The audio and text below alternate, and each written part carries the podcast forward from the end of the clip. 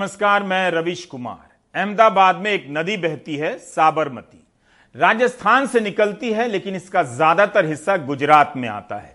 साबरमती को आप प्रधानमंत्री नरेंद्र मोदी की राजनीति और चुनाव से अलग नहीं कर सकते।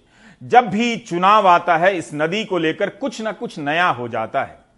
नदियों के किनारे बनने वाले रिवर फ्रंट और उनकी सजावट पर बहाए जा रहे करोड़ों रुपए से जनता का कितना हित होता है, नदी का कितना फायदा हो रहा है, इस पर बातें बंद हो गई हैं। अब तो आलम यह है कि शहर में एक अंडरपास भी बनता है तो उसके भीतर सजावट के नाम पर बेहद नीरस और खराब किस्म की चित्रकारियां भर दी जाती हैं। ऐसा लग रहा है कि लोगों को हर समय टीवी सीरियल के घटिया सेट पर ही रहना अच्छा लगने लगा है।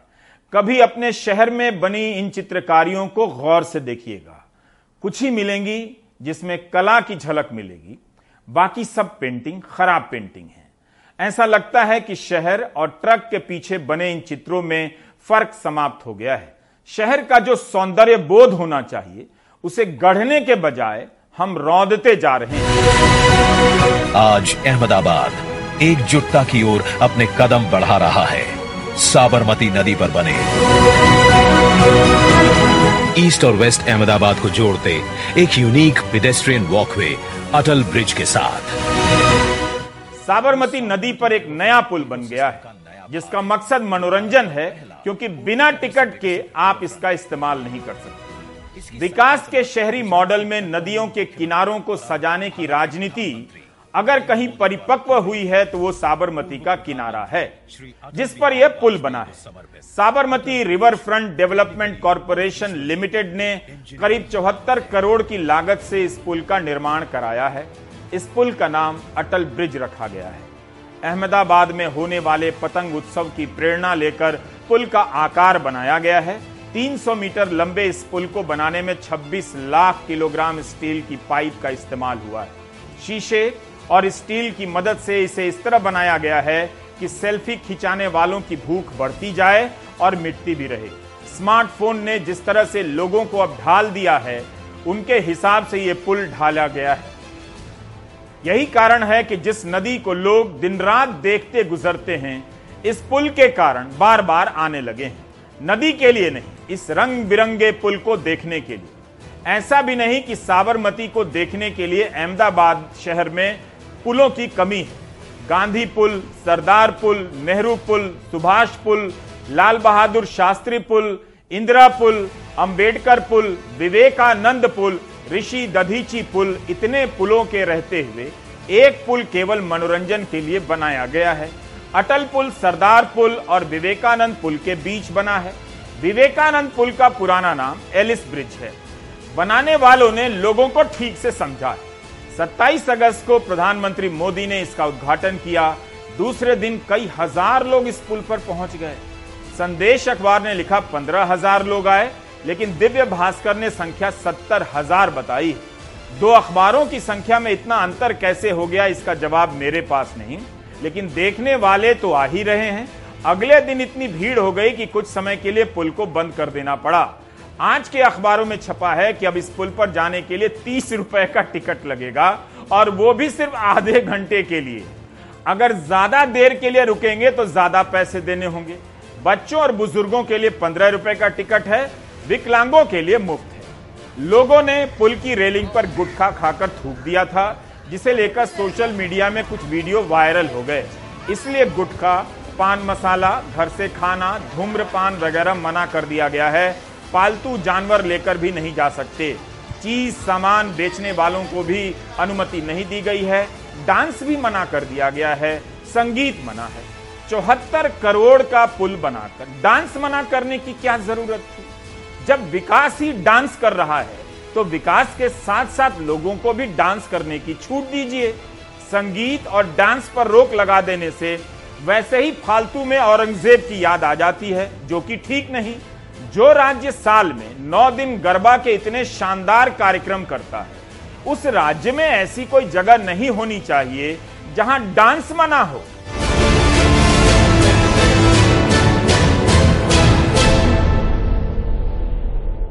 एक जमाना था जब नदियों के किनारे सीमेंट का कोई ढांचा बनता था तो लोग चिंता करते थे कि नदी के इलाके में निर्माण ना करें, इससे भूजल का स्तर गिरता है। लेकिन अब तो नदी के बिल्कुल किनारे बल्कि नदी के बीच में जाकर निर्माण होने लगे हैं और लोग सेल्फी खिंचा रहे हैं। अटल पुल को लेकर ही कितनी चर्चा हुई, इस सवाल पर लौटना ही डरावना सा लगने लगता है कि आप इतने रंग बिरंगे पुल पर सवाल उठा रहे हैं जबकि कोई नहीं उठा रहा।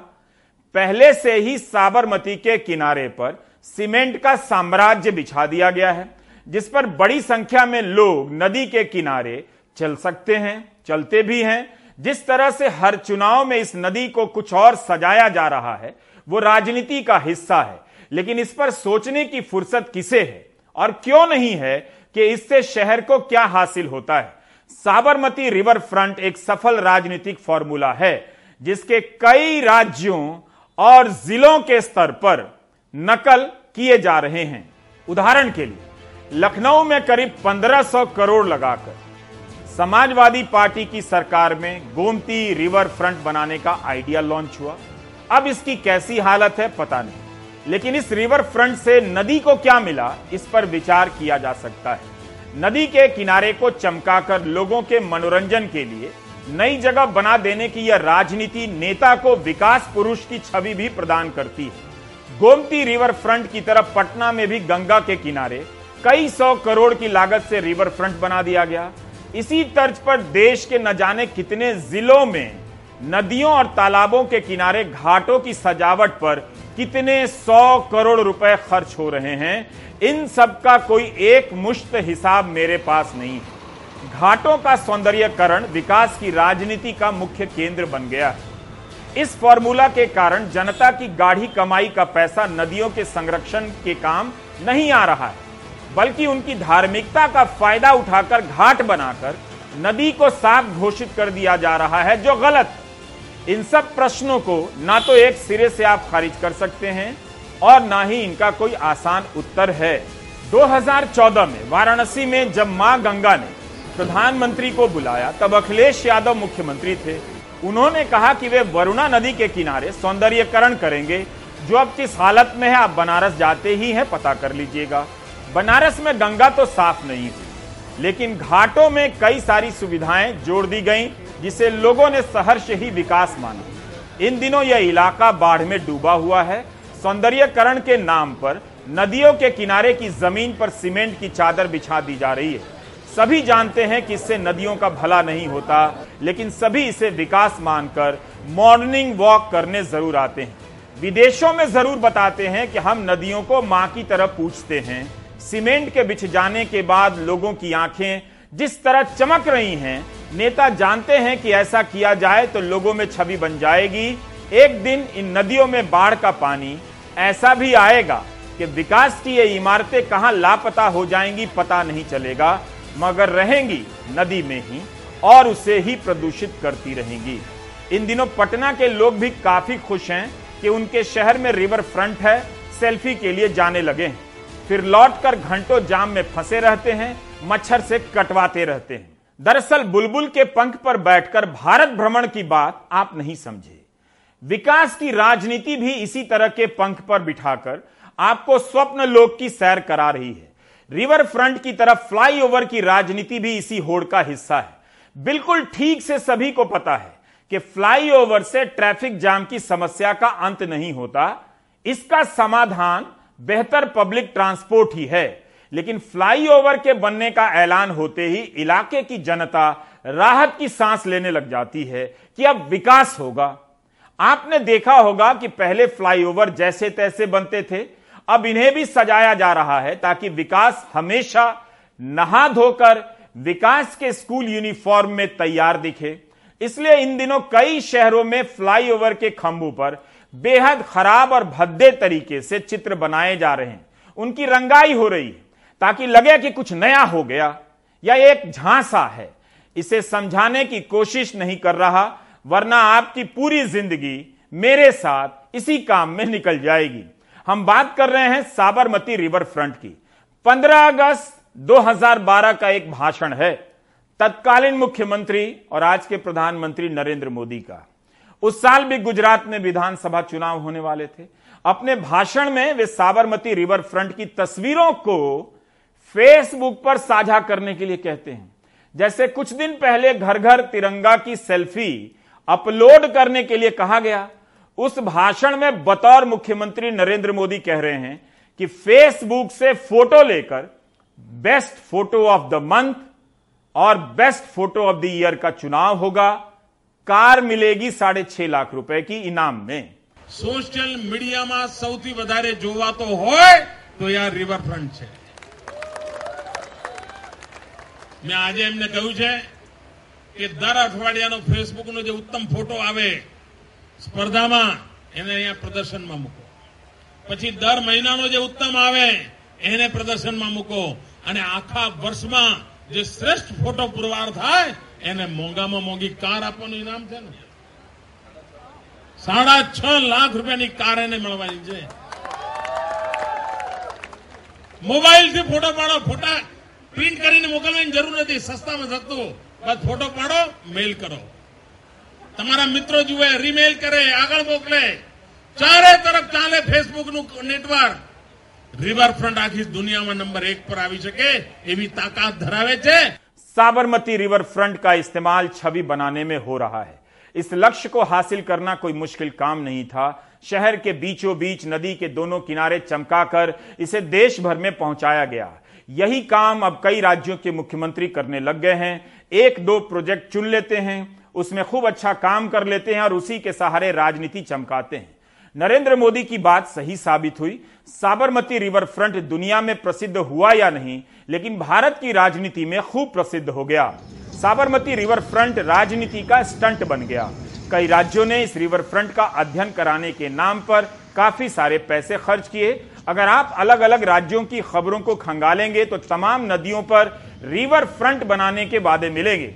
22 जनवरी 2016 के हिंदुस्तान टाइम्स में खबर छपी है कि नोएडा प्रशासन के 7 सदस्य साबरमती रिवर फ्रंट का अध्ययन करने गए थे। इसमें डेप्टी सीईओ उप मुख्य कार्यकारी अधिकारी सौम्या श्रीवास्तव का भी नाम है।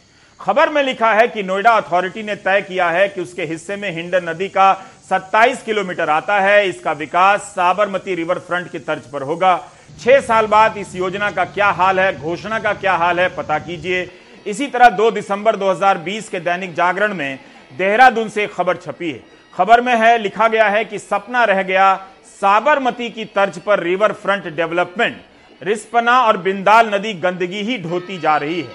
खबर में लिखा है कि 2010 में तत्कालीन महापौर विनोद चमोली ने मसूरी देहरादून विकास प्राधिकरण के कुछ अधिकारियों के साथ अहमदाबाद का दौरा कर अपनी रिपोर्ट सरकार को सौंपी थी। इसके कुछ समय बाद Sabarmati river front development corporation की टीम ने उस समय की रमेश पोखरियाल निशंक की सरकार को अपना प्रस्तुतिकरण भी दिया। हिंडन, रिस्पना, बिंदाल नदी साबरमती रिवर फ्रंट बनकर डेवलप हो पाई या नहीं, इतने संसाधन नहीं है मेरे पास कि हर नदी के किनारे से संवाददाताओं की रिपोर्ट मंगा सकूं। फ्लाईओवर की तरह रिवर फ्रंट बनाने का वादा अब राजनीति का फुल टाइम और पास टाइम वादा बन चुका है। लेकिन हम बात कर रहे हैं साबरमती रिवर फ्रंट की। प्रधानमंत्री नरेंद्र मोदी की राजनीति के केंद्र में यह नदी आज भी महत्वपूर्ण बनी हुई है। वे इस नदी को कभी नहीं भूले, समय समय पर इसके किनारे पर लौटते रहे हैं। 17 सितंबर 2014 के दिन साबरमती के किनारे चीन के राष्ट्रपति शी जिनपिंग को झूला झुलाया गया। तब हमें बताया गया कि झूला झुलाकर संबंधों को बेहतर बनाया जाता है। आजकल विदेश मंत्री का बयान रोज आता है कि सीमा विवाद से ही तय होगा कि चीन और भारत के संबंधों का भविष्य क्या होगा। उस समय पूर्वी लद्दाख में सीमा विवाद नहीं हुआ था, झूला विवाद जरूर हो गया कि बहुत ज्यादा मेला जैसा हो रहा है।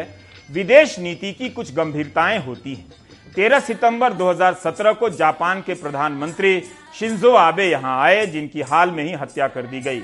जनवरी 2018 में इजरायल के प्रधानमंत्री नेतन्याहू भी इसके किनारे आए थे। 2020 में ट्रंप भी आए। साबरमती आश्रम और साबरमती के किनारे आने का सिलसिला जारी रहा और इसके तरह तरह से विश्लेषण भी किए जाते रहे। इस साल चुनाव होने जा रहे हैं गुजरात में, तो अटल पुल का उद्घाटन हुआ। लेकिन 5 साल पहले 2017 में भी जब विधानसभा चुनाव होने जा रहे थे तब यहां पानी में उतरने वाला हवाई जहाज लाया गया। 2014 में जब गंगा की सफाई का नारा उछला, मां गंगा ने बुलाया है, तब लोगों को यकीन दिलाने के लिए प्रचार वीडियो बनाया गया। एक मां की तरह गंगा ने हमें पीढ़ी दर पीढ़ी अपने संतानों की तरह निश्चल प्रेम दिया है, पर आज वही मोक्षदायिनी गंगा। इस प्रचार वीडियो में गंगा के किनारे की गंदगी दिखाकर दावा किया गया कि इनकी सफाई हो जाएगी, क्योंकि दावा करने वाले नरेंद्र मोदी ने साबरमती को इसी तरह चमका दिया है। दोनों और लगे हुए इसमें जो नावें चलती दिखाई दे रही हैं, किसी सपने से कम नहीं लगती। जिस राज्य में पानी का संकट इतना गहरा हो, उस राज्य में नदी के एक हिस्से में पानी पर मोटर बोट में मस्ती हो रही है। यही तो सपना सबको चाहिए। स्कूल और अस्पताल को लेकर ऐसा सपना कौन देखता है? राजनीति को पता है कि एक फ्लाईओवर बना दो, रिवर फ्रंट बना दो, पुल बना दो, जनता की आंखों पर जादू हो जाए। साबरमती का समूचा दृश्य ही पलट दिया है। हमको एक्सपर्ट तो नहीं, लेकिन अटल पुल के बनने से साबरमती नदी में हवाई जहाज के उतरने पर क्या असर पड़ेगा, इस सवाल के आसपास नजर घूम रही है। 2017 के विधानसभा चुनाव में भी यह नदी आकर्षण के केंद्र में आ गई थी, जब हेडलाइन छपने लगी कि साबरमती नदी में उतरेगा विमान, उड़ेगा विमान।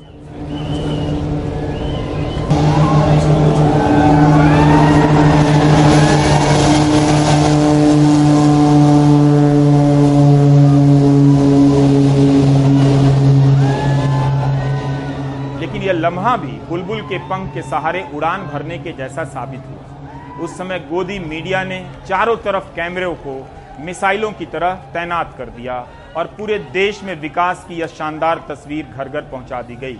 दिसंबर का महीना था और साल था 2017। प्रधानमंत्री मोदी सिंगल इंजन के विमान में कैसे उड़ गए, इस सवाल का जवाब आज तक नहीं मिला। नियम है कि प्रधानमंत्री सिंगल इंजन के विमान में नहीं उड़ सकते, लेकिन चुनाव था और कैमरों का जलवा था, तो सबके सामने प्रधानमंत्री का यह विमान साबरमती नदी से धारोई बांध के लिए उड़ गया।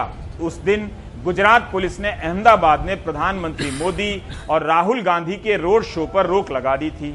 इस उड़ान को देखने के लिए भी लोग लाए गए या खुद से आ गए थे, यह सवाल तो है, लेकिन कईयों के हाथ में बीजेपी के झंडे थे और लोग काफी खुश थे। प्रधानमंत्री ने भी उनका हाथ हिलाकर अभिवादन किया और विमान में बैठने के बाद कैमरा फोकस करता रहा कि कहां बैठे हैं, कैसे बैठे हैं। इस विमान के उड़ने के पहले गुजरात का चुनाव गरीबी, बेरोजगारी और जीएसटी से मार खाए उद्योग धंधों के मुद्दों से बोझिल हो गया था।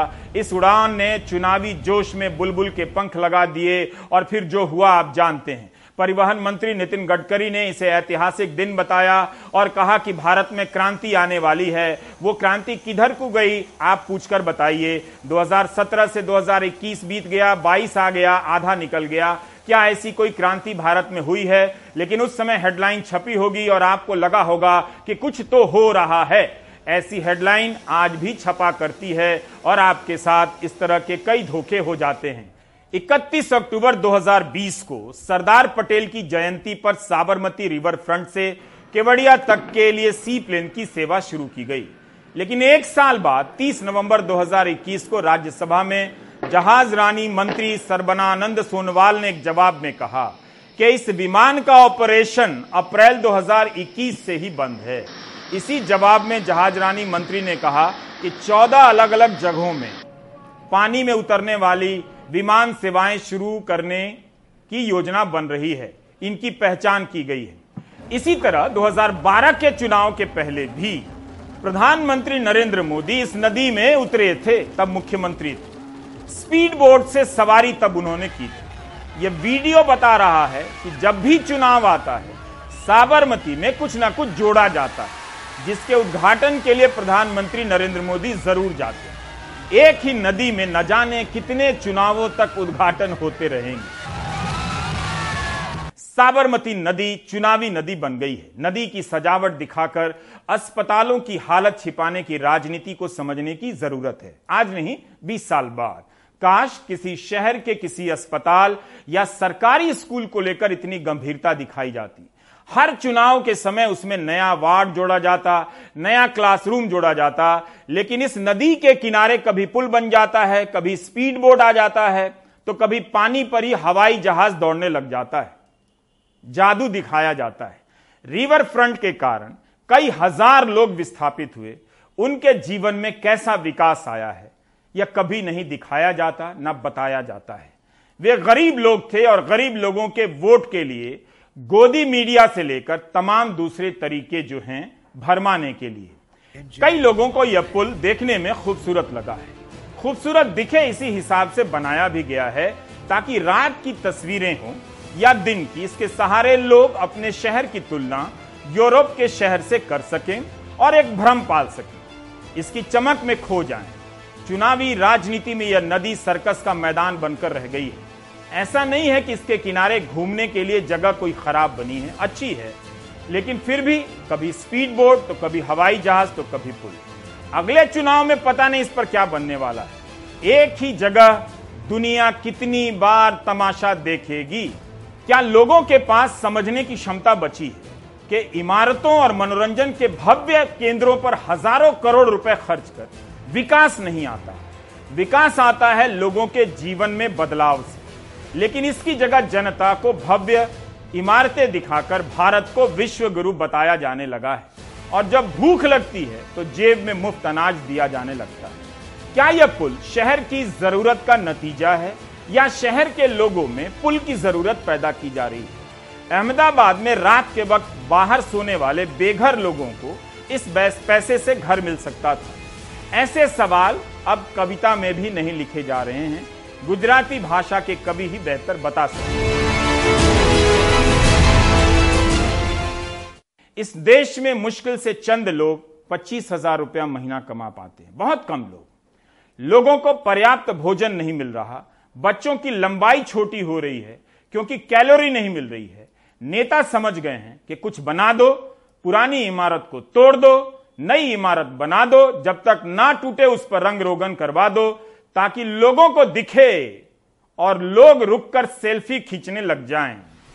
इसी प्रदेश के केवड़िया में 3,000 करोड़ की लागत से सरदार पटेल की प्रतिमा बनी है, बाकायदा यह छपा हुआ है। और वाणिज्य मंत्री पीयूष गोयल का यह बयान है कि स्टैच्यू ऑफ यूनिटी 1,00,000 करोड़ का इकोसिस्टम बना देगा, 1,00,000 करोड़ का। गुजरात का बजट करीब 2,25,000 करोड़ का है, यहां केवल स्टैच्यू ऑफ यूनिटी से 1,00,000 करोड़ की अर्थव्यवस्था का इकोसिस्टम बनेगा, ऐसा दावा किया जा चुका है। पीयूष गोयल ने यह बयान जनवरी 2020 में दिया था, इकोनॉमिक टाइम्स में छपा है, पढ़ लीजिए, आप देख सकते हैं। इस साल मई में हिंदुस्तान टाइम्स में एक रिपोर्ट छपी कि कोविड के पहले यहाँ हर दिन 10,000 से अधिक लोग आया करते थे, अब संख्या काफी बढ़ गई है। कई लोगों ने कहा भी कि यह जगह पर्यटन केंद्र के रूप में विकसित होने वाला है, लेकिन क्या यहाँ पर 1,00,000 करोड़ की अर्थव्यवस्था का इकोसिस्टम बनेगा जिसका दावा 2020 में पीयूष गोयल ने किया? अभी तक कितना बना है यही बता दूं। राजनीति में अभी अब फॉर्मूला चल पड़ा है, ईंट सीमेंट की इमारत बनाने का फॉर्मूला। भले बाढ़ में बह जाए कोई बात नहीं, बारिश में धंस जाए कोई बात नहीं, लेकिन चुनाव है, कम से कम चुनाव के दौरान सड़क पर विमान उतारकर लोगों की आंखों में चमक पैदा कर दीजिए। जैसे गोदी मीडिया खबरों के नाम पर बकवास चीजों से रोज रात को आपकी आंखों में चमक पैदा करता है। 1 मिनट इस पुल पर रुकने का किराया 1 रुपया रखा गया है, आधा घंटा रुकेंगे तो 30 रुपए देने होंगे। गुजरात समाचार ने लिखा है कि 35 रुपए का टिकट लेकर आप अहमदाबाद म्युनिसिपल ट्रांसपोर्ट सर्विस की बस में दिन भर सफर कर सकते हैं, लेकिन इस पुल पर आधे घंटे के लिए 30 रुपए देने होंगे। जल्दी ही इसकी नकल में दूसरे शहरों में जनता का पैसा फूका जाने वाला है। जनता गरीबी में आत्महत्या करती रहेगी, लेकिन शहर में रंगीन पुल बनाए जाते रहेंगे ताकि कुछ लोग फोटो खिंचा सके और इंस्टाग्राम पर अपलोड कर सकें। हमें यह नहीं भूलना चाहिए कि हम एक निम्न मध्यम वर्गीय देश हैं। प्रधानमंत्री की आर्थिक सलाहकार समिति ने एक रिपोर्ट जारी की है जिसके अनुसार भारत इस समय निम्न मध्यम वर्गीय देश है, लोअर मिडिल क्लास कंट्री। अगर भारत को 2047 तक अपर मिडिल क्लास देश बनना है तो हर साल 7 से 7.5% की विकास दर को हासिल करना पड़ेगा, तब जाकर प्रति व्यक्ति आय $10,000 तक पहुंचेगी। यह बयान प्रधानमंत्री के आर्थिक सलाहकारों की समिति के अध्यक्ष विवेक देबरॉय का है। उनके अनुसार निम्न मध्यम वर्गीय आय से भारत को उच्च मध्यम वर्गीय आय वाले देश तक ले जाने में 25 साल लगेंगे। जब से यह 25 साल से लेकर 100 साल का टारगेट आने लगा है, लक्ष्यों का हिसाब रखना और उन्हें समझना सबके बस की बात नहीं। प्रधानमंत्री के आर्थिक सलाहकार की समिति और प्रतिस्पर्धा संस्थान ने मिलकर एक रिपोर्ट तैयार की है। इसके अनुसार 2047 तक भारत की अर्थव्यवस्था का आकार $20 ट्रिलियन का हो जाएगा, अगर 7 या 7.5% की दर से हर साल विकास हुआ तब।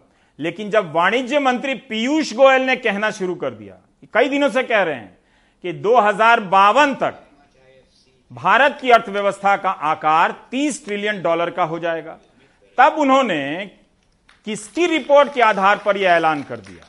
अब बताइए कि 2047 से 2052 के बीच 5 साल का फासला है, क्या इन 5 वर्षों में $10 ट्रिलियन का आकार और जुड़ जाएगा?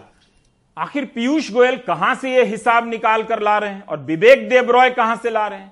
पहले दोनों ही आपस में बात कर बता दें, तब फिर हम और आप सवाल करें, नहीं तो बुलबुल के पंख पर उड़ने की तैयारी कर लीजिए, ऐसे ही आप उड़ाए जाते रहेंगे।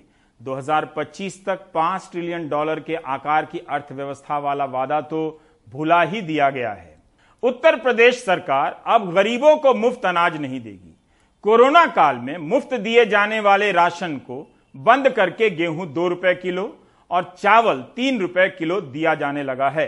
हालांकि प्रधानमंत्री गरीब कल्याण योजना के तहत मुफ्त राशन सितंबर तक मिलता रहेगा। रविश की ये रिपोर्ट देखिए। हापुड़ की रहने वाली संगीता के पति रेहड़ी लगाते हैं। 4 बच्चों समेत 6 लोगों के परिवार के लिए अब तक मुफ्त राशन एक वरदान से कम नहीं था, लेकिन अब इनको राशन लेने के लिए गेहूं ₹2 किलो और चावल ₹3 में लेना पड़ेगा। एक ही आदमी है जब, और वो भी ठेला लगाते हैं। कमाई आजकल है नहीं, कैसे स्कूलों की फीस तक तो जा ही नहीं रही हम पे, तो कैसे करेगा? अब ये भी मोल का दोगे तो हम कैसे करेंगे? गरीब आदमी कहाँ जाएगा? बीजेपी की उत्तर प्रदेश में सत्ता वापसी का एक बड़ा कारण मुफ्त राशन योजना को बताया जाता है। इस योजना के तहत करीब 15 करोड़ लोगों को 2020 में मुफ्त अनाज देने की घोषणा उत्तर प्रदेश सरकार ने की थी, लेकिन जानकार मानते हैं कि सरकारी बजट पर योजना भारी लगने लगी है। कोरोना के वक्त देश भर के 80 करोड़ लोगों को मुफ्त राशन दिया गया। मुफ्त राशन योजना पर सरकार को करीब 2.87 लाख करोड़ रुपए खर्चा करना पड़ा। इस योजना को अगर 6 महीना और बढ़ाया गया तो सरकार पर 80,000 करोड़ रुपए अतिरिक्त खर्चा आएगा। दरअसल रूस यूक्रेन युद्ध और जलवायु परिवर्तन के चलते दुनिया भर में खाने पीने की चीजों के दामों में खासा उछाल आया है। ऊपर से उत्तर प्रदेश जैसे बड़े राज्य में गेहूं की सरकारी खरीद महज 3-3.5 लाख टन हुई है, जो कि 15 साल में सबसे कम है। साथ ही कहीं सूखा कहीं बाढ़ के चलते खरीफ के फसल की बुआई का रकबा भी घटा है। इन्हीं सब कारणों के चलते सरकार के सामने गरीबों को मुफ्त अनाज बांटना एक टेढ़ी खीर साबित हो रहा है। उधर प्रधानमंत्री गरीब कल्याण योजना के तहत मिलने वाले मुफ्त राशन को भी सितंबर तक बंद करने की योजना है। ऐसे में इस बढ़ती महंगाई में गरीबों की थाली पर इसका खासा असर आने वाले दिनों में पड़ेगा। हापुड़ से अदनान के साथ रविश शुक्ला, एनडीटीवी इंडिया।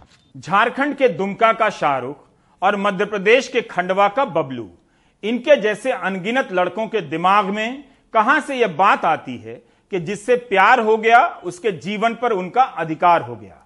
प्यार हो या ना हो, मंजूर हो या ना हो, किसी को जला देने या मार देने का ख्याल आता कहां से है? ऐसे लोगों को बीमार घोषित कर छुटकारा नहीं पाया जा सकता। यह बीमारी केवल शाहरुख और बबलू में नहीं है, बल्कि अलग अलग रूपों में न जाने कितने लोगों में है। किसी को जला देना और किसी पर चाकुओं से हमला कर देना, ऐसी सोच वाला कभी प्रेमी था ना कभी होगा। ऐसे लोग प्रेम के संबंधों में शुरू से ही अपराधी बनकर आते हैं और अपराध कर जाते हैं। पुलिस की कार्रवाई और सजा एक पहलू है, लेकिन ऐसी सोच लिए लड़कों का इलाज कानून के अलावा भी कुछ और होना चाहिए। इनकी करतूतों की वजह से न केवल परिवार जीवन भर के लिए भोगता है, बल्कि शहर या इलाके की राजनीति में आग लग जाती है। राजनीति को एक आसान सा मुद्दा मिल जाता है। जो राजनीति बिल्किस बानो के बलात्कारियों और उसके परिवार के सदस्यों के हत्यारों की रिहाई पर चुप थी, वो अंकिता की हत्या पर इंसाफ की लड़ाई लड़ने आ गई है। मूल बात यह है कि जहां भी मर्दवादी मानसिकता होती है, वहीं पर हिंसा की दूसरी मानसिकताएं भी रहती हैं। इसलिए झारखंड और मध्य प्रदेश की घटनाओं के बीच समानता की बात का कोई मतलब नहीं, क्योंकि दोनों के परिणाम एक ही हैं, हिंसा और हत्या, दुमका में भी और खंडवा में भी। ये तीन तस्वीरें हैं जो बताती हैं इस देश में पितृसत्ता जाति धर्म से परे कैसे एक मानसिक बीमार और अपराधी मानसिकता में तब्दील हो जाती है। जैसे ही पापा रात को घर आए, पापा बोले ठीक है सुबह होगा तो देखते हैं, और सुबह 4 बजे आकर खिड़की से पेट्रोल फेंककर आग जलाकर भाग गया। ये दुमका से रांची आई अंकिता की आप बीती थी, वो जिंदगी की जंग हार गई। घटना के कुछ घंटे के अंदर मुख्य आरोपी शाहरुख गिरफ्तार हो गया। दूसरा आरोपी सोमवार को गिरफ्तार हुआ। पुलिस की जीप में बैठते शाहरुख की इस तस्वीर ने हर बाप को झकझोरा होगा। हत्या का आरोपी कितना बेफिक्र है, उसके चेहरे पर कोई पछतावा नहीं। शायद अंकिता के लिए उसकी ये मानसिकता एक दिन की उपज नहीं है। गौर से देखिए, ये हमारे पारिवारिक, सामाजिक, सांस्कृतिक परिवेश में पुरुषों को वर्चस्ववादी बनाने के लिए किए जा रहे लगातार प्रयास की बेफिक्री है। एक बाप अब इंसाफ मांग रहा है। फांसी की सजा होना चाहिए लड़का को। फांसी भी मेरे लिए कम है। मेरी बेटी तड़प के मरी है, गोदी में रिम्स हॉस्पिटल में तड़प के मरी है। कसम खा गई पापा उसको, बजरंग वाली कसम, पापा उसको छोड़िएगा नहीं। स्थानीय पुलिस ने प्राथमिकी में नाबालिग अंकिता को बालिग घोषित कर दिया था। मृतक और आरोपी के धर्म अलग है, लिहाजा मामले में राजनीति भी अपनी रफ्तार से चल रही है। आश्चर्यचकित होकर राज्य की जनता ये जानना चाहती है कि झारखंड में सरकार नाम का कोई चीज है क्या। और एक तरफ मुख्यमंत्री, उनके मंत्रिमंडल, उनके विधायक वोटिंग में सैर कर रहे हैं। ये घटना निश्चित रूप से काफी हृदय विदारक है और इसमें कानून अपना काम कर रहा है। और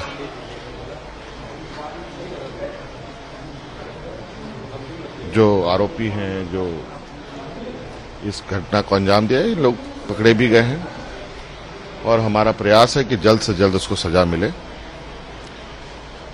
और ऐसी घटनाओं के लिए समाज में कोई जगह नहीं। झारखंड के ही चतरा की बिटिया काजल इलाज के लिए दिल्ली पहुंच गई है। एक अपराधी उसे भी अपनी मिल्कियत मान रहा था।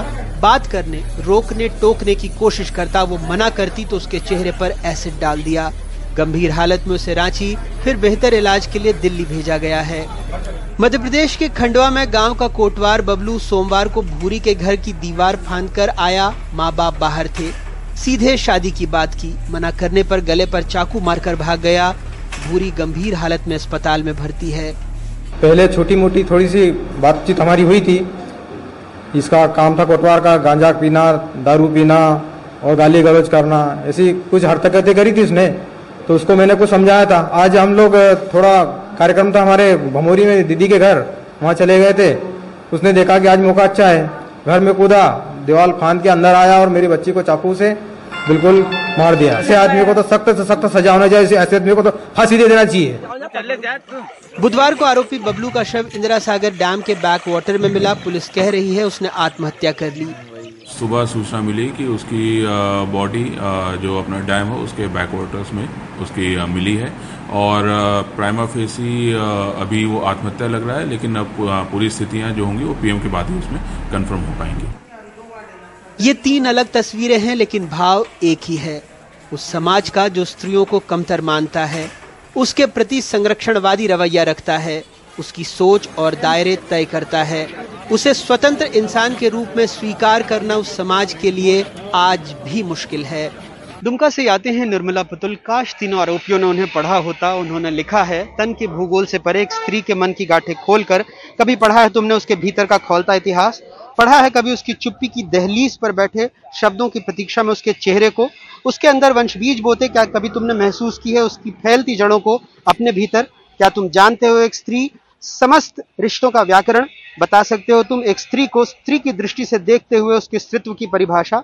अगर नहीं तो फिर जानते क्या हो तुम रसोई और बिस्तर से परे एक स्त्री के बारे में? दुमका से अपने सहयोगी हरिवंश और भोपाल से कैमरा पर्सन रिजवान खान के साथ पुरुषवादी मानसिकता को लेकर शर्मिंदा, मैं अनुराग तिवारी, एनडीटीवी इंडिया। उत्तराखंड में सरकारी भर्ती का भयंकर घोटाला हुआ है। मंत्रियों की दलीलें संतोषजनक नहीं लगती।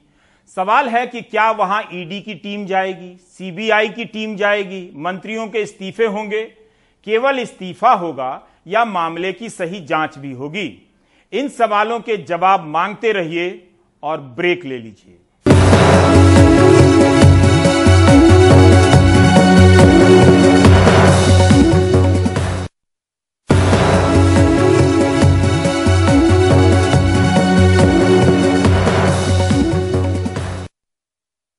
आज से विघ्नहर्ता गणेश की भक्ति और उल्लास का 10 दिवसीय पर्व शुरू हो गया, लेकिन घर घर और पंडालों में स्थापित होने वाली गणेश प्रतिमाओं का निर्माण करने वाले परिवार आर्थिक संकट से जूझ रहे हैं। मूर्ति निर्माण में इस्तेमाल होने वाली सामग्रियों पर 18% जीएसटी ने उनकी कमर तोड़ दी है।